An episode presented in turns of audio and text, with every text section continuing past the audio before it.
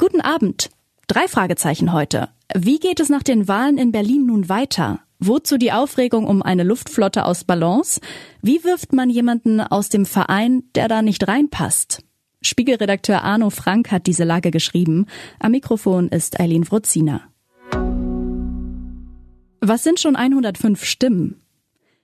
Wer sich bildlich vorstellen möchte, wie schön Demokratie ist, sollte sich einen einzigen S-Bahn-Wagen der Berliner Verkehrsbetriebe vorstellen. Darin, stellen wir uns vor, sind alle Sitzplätze belegt und zusätzlich stehen noch neun Fahrgäste auf dem Gang herum. Macht insgesamt 105 Leute, für deren Abklappern ein Verkäufer der Mods höchstens zwei Minuten braucht. Oder eben genau die 105 Stimmen, mit denen am Ende der Auszählung die SPD vor den Grünen lag.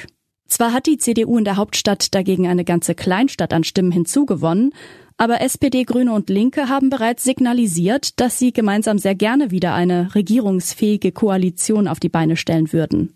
Ob das mit der regierenden, gleichwohl angezählten Franziska Giffey als Bürgermeisterin geschehen wird, man weiß es nicht. Schon fordern erste Genossen einen Neuanfang, womöglich ohne die stimmbandschwache Sympathieträgerin an der Spitze. Die grüne Bettina Jarasch jedenfalls hat gesagt, Mehrheit sei Mehrheit, auch wenn es nur eine Mehrheit von 105 Stimmen ist und daraus ausnahmsweise mal keinen Auftrag zur Regierungsbildung abgeleitet. Wenn jemand sich auf die Suche nach Partnern machen muss, dann die siegreiche CDU. Seit wann fliegen Sie denn? Nein, den Hinweis auf 99 Luftballons von Nena wollen wir an dieser Stelle nicht noch einmal bemühen.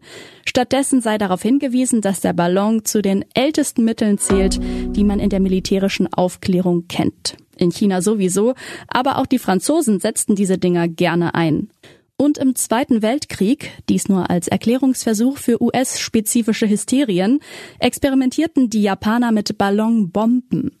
9000 sollen auf den Weg über den Pazifik geschickt worden, 1000 sollen angekommen sein und einer davon forderte sechs Todesopfer.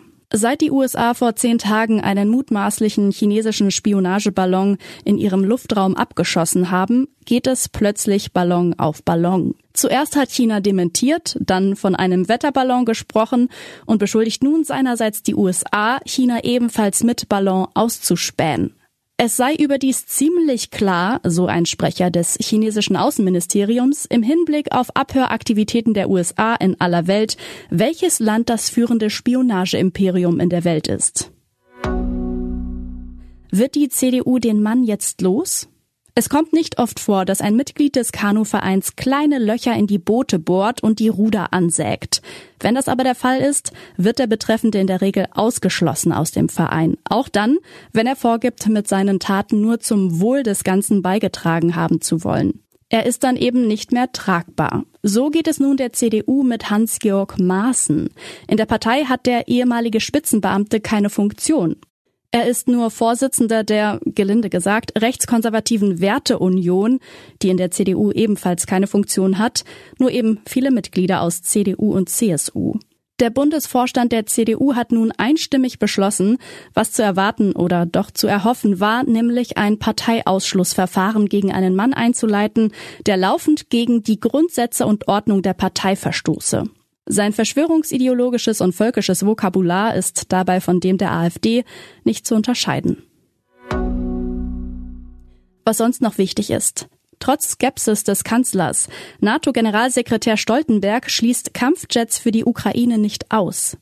Erst Kampfpanzer, nun auch Kampfjets. Die mögliche Lieferung von Flugzeugen in die Ukraine ist im Westen umstritten. Nun hat NATO-Chef Stoltenberg skizziert, ob und wann eine Entsendung realistisch sein könnte.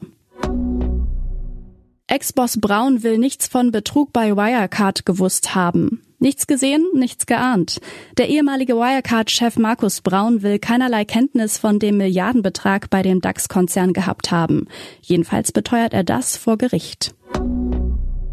Staatsoper Hannover, Hundekotattacke auf Kritikerin, Ballettchef suspendiert. Eine Rezension gefiel dem Ballettdirektor offenbar gar nicht. Nach seiner Hundekotattacke auf die Tanzkritikerin der FAZ muss Marco Göcke sein Amt in der Staatsoper Hannover abgeben und erhält Hausverbot. Soweit die Lage am Abend. Alle aktuellen Entwicklungen finden Sie auf spiegel.de. Wir melden uns hier wieder morgen früh mit der Lage am Morgen.